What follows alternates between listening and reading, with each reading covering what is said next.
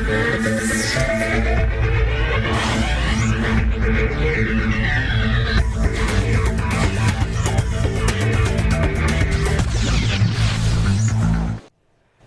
Welcome back. You're watching Stockwatch with me, Juliette Televi, and joining me to take your questions this evening are Willem Oldewacher from Nitrogen Fund Managers and Derek Janse van Rensburg from Anchor.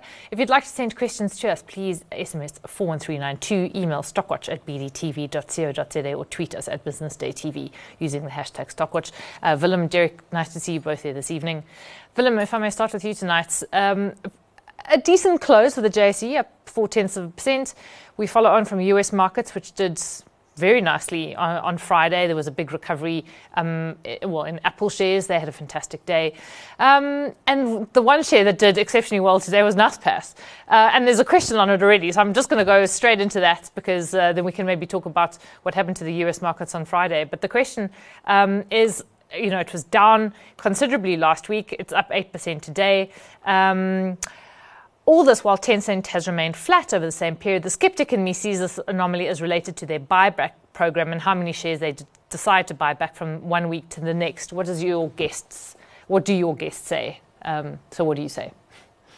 Yes, so I think that's a very good start. Um, and Prosus have been cheap for so long. I think after today, it's still maybe a 40, maybe a 39% discount for Prosus and a 59% uh, discount to Tencent for Naspers. So um, the buybacks, um, if you look closely, they're limited to 20% of the daily volume for Prosus, but unlimited for Naspers. So over the last few weeks, Naspers House has been outperforming Prosus as they catch up in terms of the sort of economic interest ratio that they published when they initialized the uh, buyback. And then with that, um, there is a decoupling between uh, Tencent and Naspers, and there are, there are, many reasons for it. I think um, the news from uh, the Chinese Communist Party was much more shocking to Tencent only and I think people forget that Naspers isn't really a, a Tencent proxy. There's obviously lots of other sort of food delivery, ed tech ventures, lots of other businesses. Mm. Um, and some of the results from those businesses were not too bad.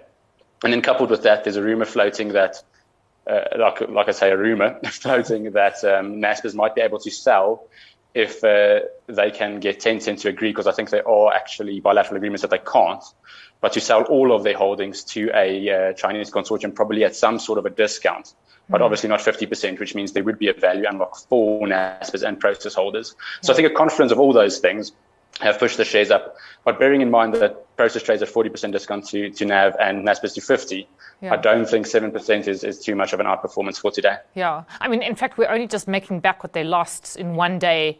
Uh, what was it last week, Monday? Um, Derek, just on that rumor. So, who's the consortium, and is there any? Uh, I presume there's no detail on price, no. and and so, uh, yeah, do you think that's yeah. realistic? I mean, or is this just kind of no?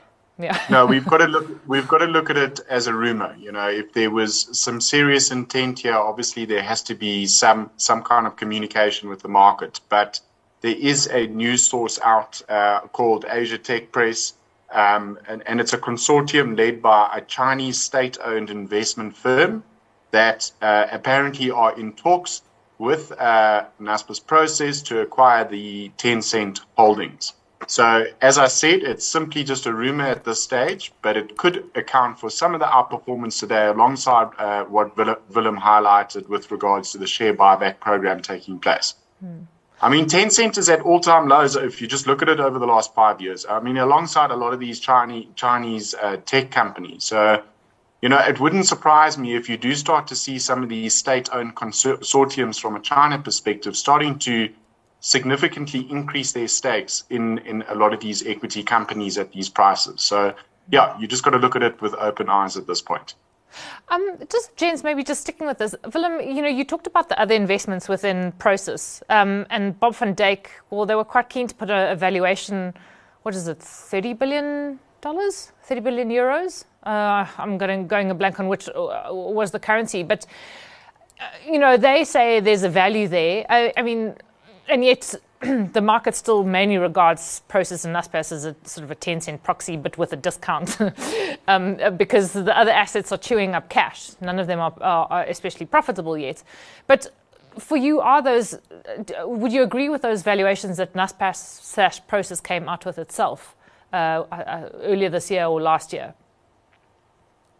Sure. So they publish a bunch of um, prices for all the unlisted assets, which they say is analyst consensus. So those I would be skeptical on.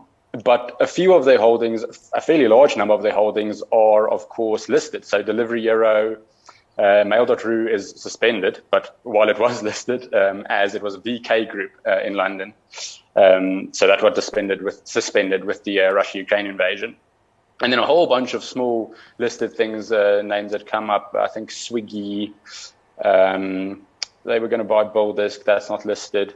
But, but let's say let's say 20 to 30 percent is listed, which means you can trust the price. And then um, obviously they got a buyer, or they say they, they are able to sell Avito. So that's also a massive um, value unlock. Mm. So some of it's uh, transaction prices, some of it's listed equity prices, which I think can be trusted. And then, like you say, uh, I think the unlisted prices, if you look at multiples in the listed space, I think they might be a little bit generous. So you could probably take a 20 to 30 percent haircut to a last published valuations from uh, from Naspers and Prosus. Yeah, I mean, and those valuations were made at, I suppose, heady times for the tech um, industry generally. Um, Derek, would you? Uh, is it quite? It's quite fun to trade Naspers and Prosus, but I mean.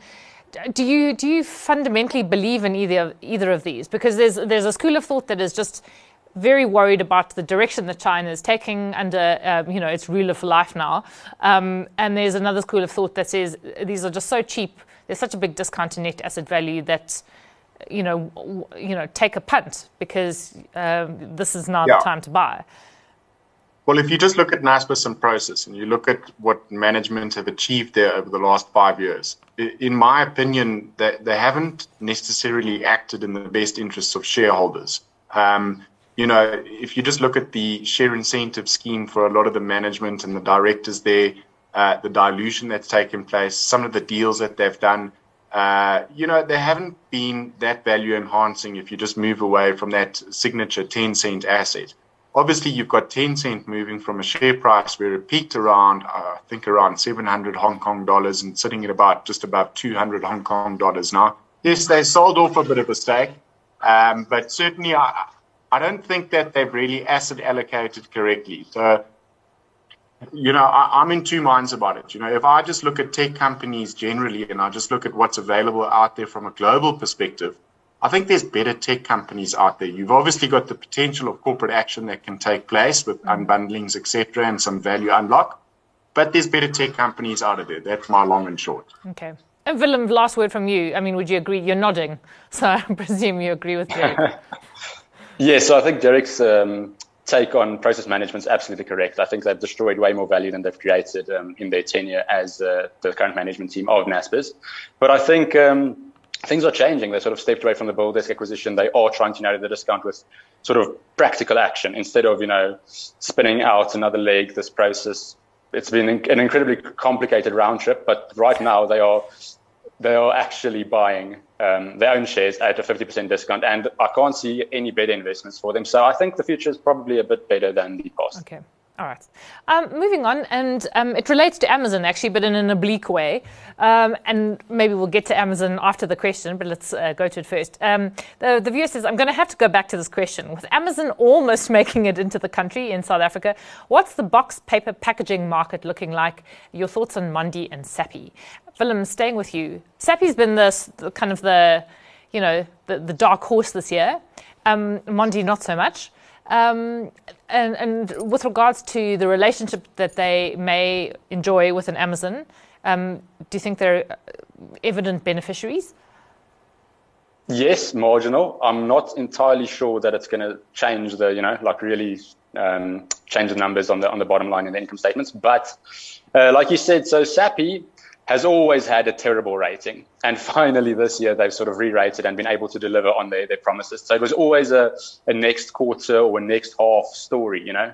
They always promised to sort of, they also always just overpromised and undelivered. And then this year, with the massively improved graphic paper prices and corrugated paper prices and um, dissolving wood pulp prices specifically um, in the Europe business, um, they've, they've been able to deliver. And I mean, if you look at the, the earnings, it's sort of you're paying three, four years uh, earnings in price, which is completely crazy. And then on the Mondi side, it's sort of the unfortunate opposite. Mondi yeah. always looked like they had a, a, a much better um, business model with much better sort of return on capital.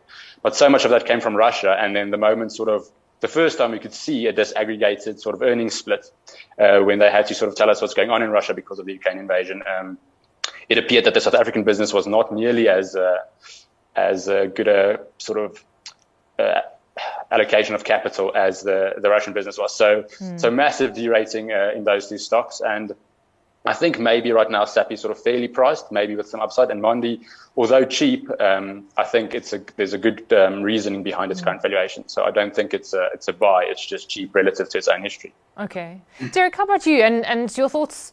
I mean, you know, because Amazon was talking, uh, one of the thing, the reasons they spooked the market so much, and they're now regarded as a bellwether for for the consumer economy uh, which is quite an interesting shift um, in the last, say, 15 years. But they said that they're just, it's very uncertain as to what um, consumers' purchasing ability will be in, in the short term, uh, you know, given what's happened to inflation and um, what's happening to the US housing market and interest rates, et cetera, et cetera.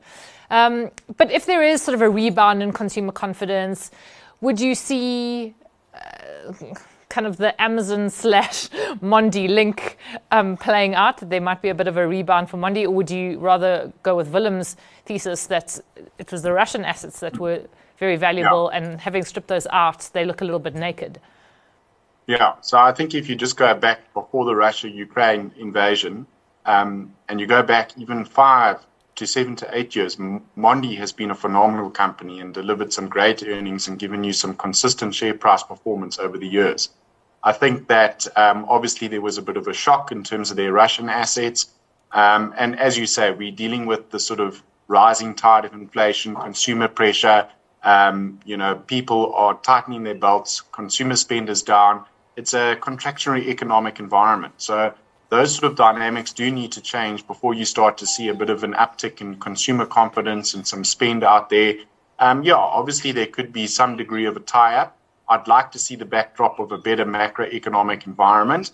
Um, yeah, I, am not too excited by it. Let's just call it that. But certainly there could be a potential tie up. But as I say, you know, you just need better, better markets, better economics behind it. Mm, okay. And then just on Sappi, I mean, you know, Willem made the point that uh, Sappi is on a very uh, low multiple, but I suppose there's still market skepticism. Having been burnt for so long, you think, okay, well, they've come up with what, six, seven quarters of consistent earnings, but could the next quarter go backwards? and I suppose that makes you a bit uncertain about the earnings future, which is maybe why the multiple is as low as it is.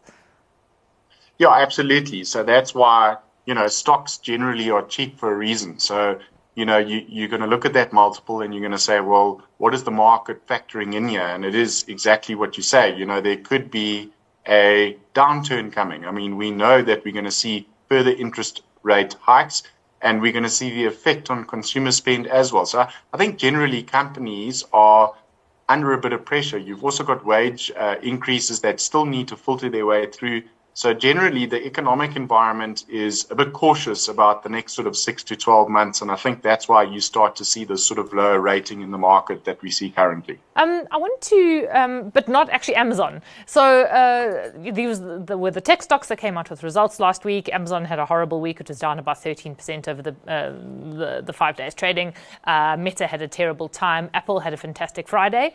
Um, and one of the quotes that I picked up from an FT article um, was talking about how uh, money is likely to point to stocks once inflation and interest rates have clearly peaked, which we hope is going to happen sooner than later. And this uh, person said, We're looking at cash levels for money managers at highs that we haven't seen in 20 years. When money starts to rotate back into the equity market, it's going to be explosive. Um, Willem, do you agree with that view? Because that's quite bullish. Um, uh, I mean, there's, I suppose there's, uh, you know, different schools of thought that we're going to have a slow grind for equity markets for the next half decade at least. And then you get this view that actually there's lots of cash sort of storing away, just waiting to, to be funneled into the equity market. Yes, so I think that's definitely a very bullish long only view. I think the everybody's sort of saying the Fed pivot would be the end of this, but why would you take risk, equity risk, if there are real interest rates in debt?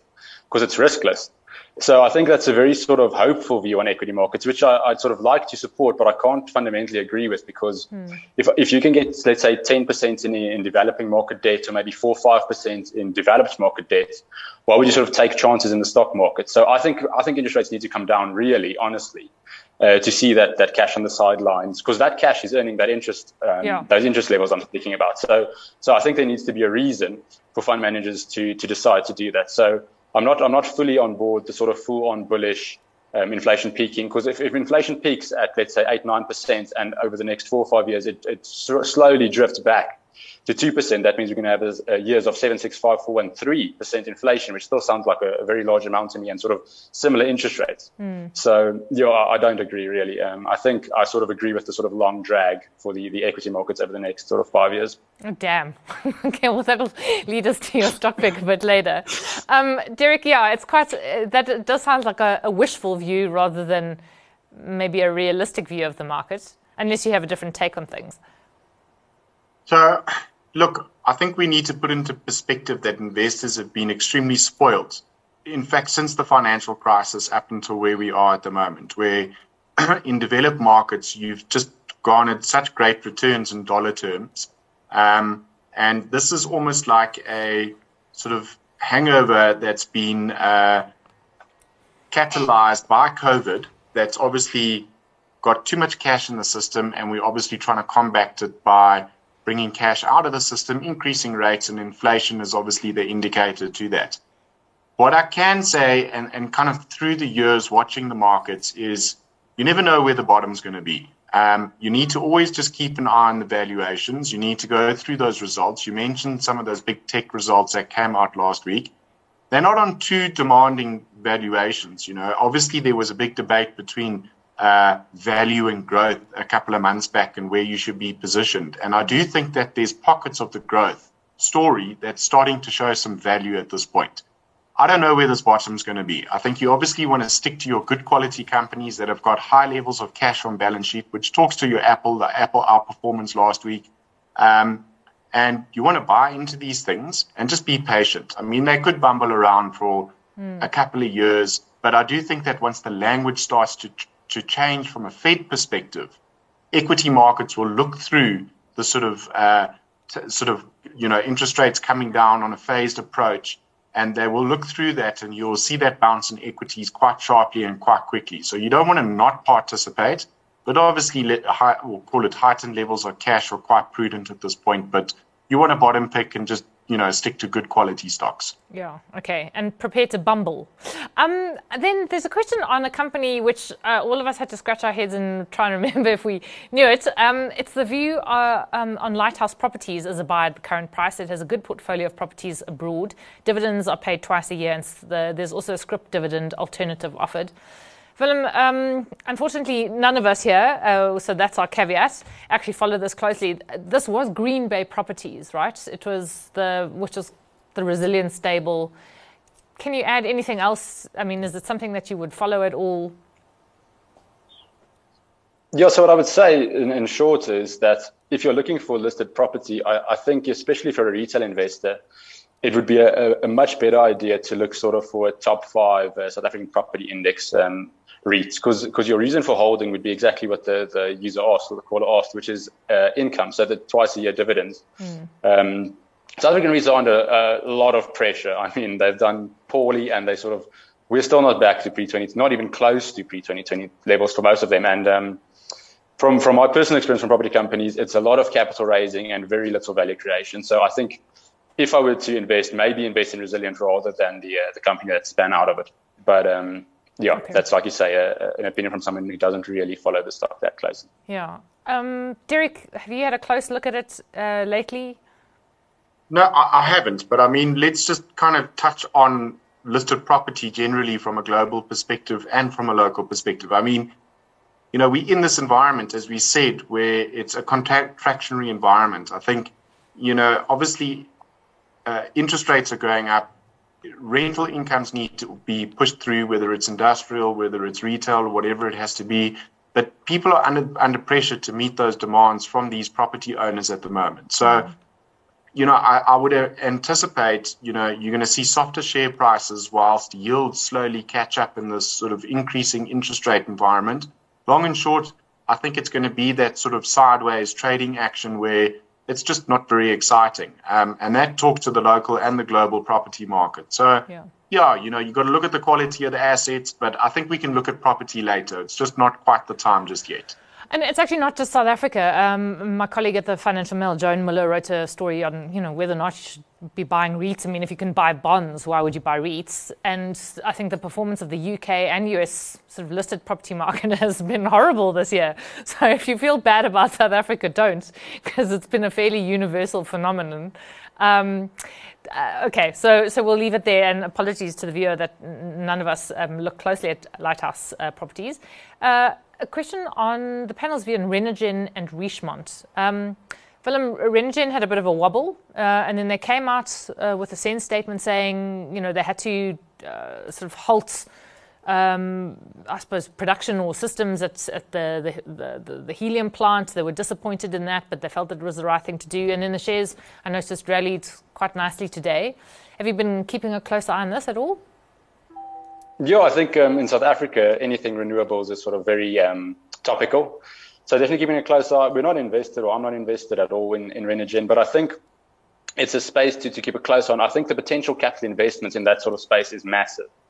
So um, we, we look at Reunert very closely um, for the for the same reason because with load shedding and if you if you listen to banks when they when you do capital markets days, all of them are sort of vying for this business. I mean, Vodacom's building a solar plant.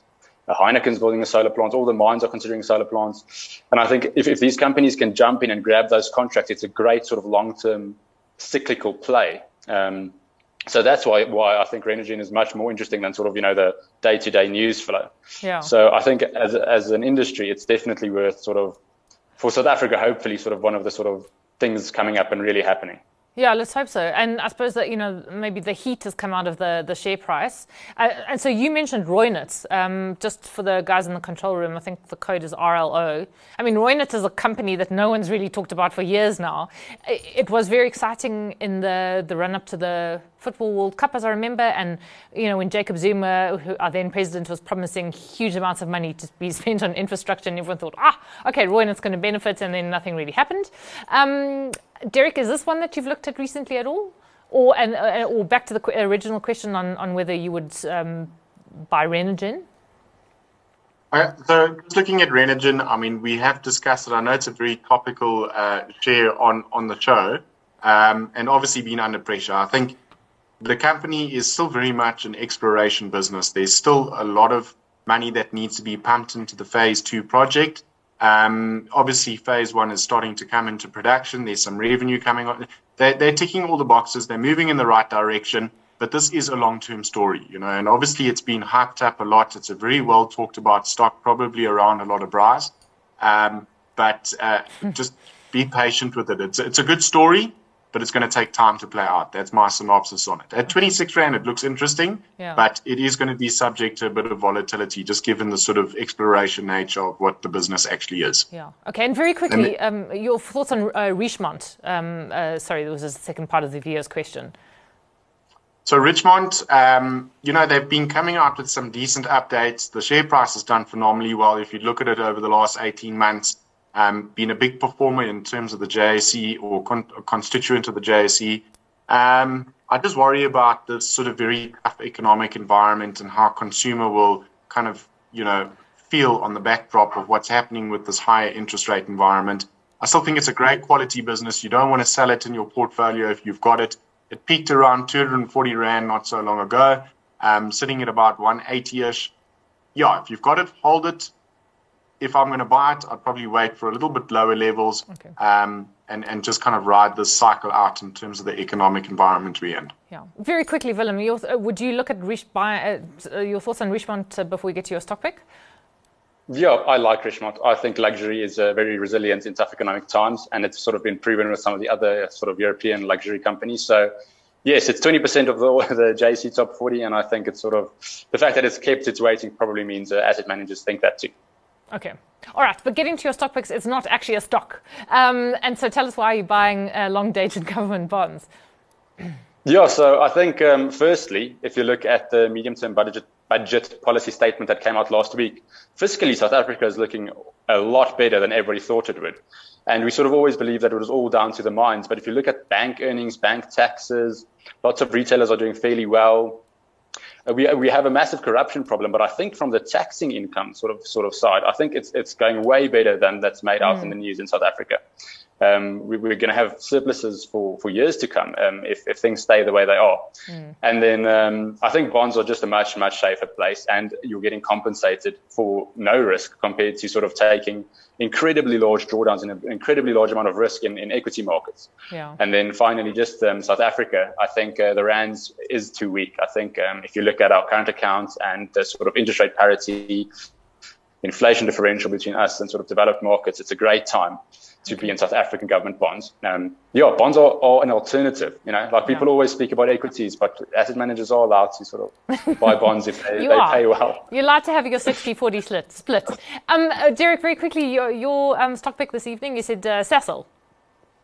Yeah, well-known stock Sasol. Um, just looking at their recent numbers that were released, I think the business is in a very healthy position, a lot different to when we went through the sort of COVID pandemic where we saw a share price of 20 Rand a share long and short, I think the, the oil price has kind of traded between this 110 and lower 90 type dollar uh, band for some time, sitting at about $93. Um, yeah, I think it's well positioned. I think they're going to continue to de- deliver on decent earnings or pre- uh, predictability of earnings. so you can probably look forward to some dividend flow coming out of Sasol over the next 6, 12, and 18 months. Um, so yeah, uh, long and short, I think the oil price has got some degree of an underpin to it at $90 a barrel, in and around those levels. And I think for that reason, Sasol looks too cheap to me, and I think we should see a share price closer towards 400 Rand. Hmm, okay, great. Uh, Derek, Willem, we'll leave it there. Thank you very much for joining us this evening. Uh, nice to chat to you both. Willem Alderwacher is from Nitrogen Fund Managers. Derek Janse van Rensburg is from Anchor, and Zanight is back with Stockwatch tomorrow night. Do you have a good evening?